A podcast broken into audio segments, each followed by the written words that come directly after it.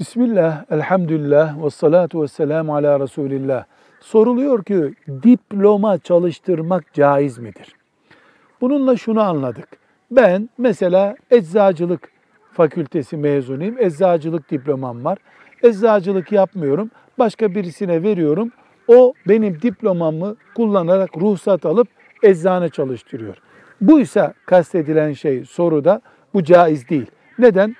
Çünkü devlet mesela eczacılığı veya benzeri bir diplomayı insan hayatı ile ilgili, devlet düzeni ile ilgili belli bir ciddiyet oluşturmak için sadece sahibi olan kullansın diye kanun koymuştur.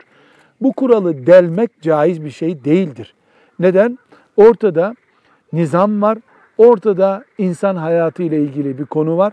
Böyle öyle olmasa bile, benimki o tehlikeyi oluşturmaz dese bile insan, Müslüman hayati konulardaki ciddiyeti bozacak işler yapmaz. Velhamdülillahi Rabbil Alemin.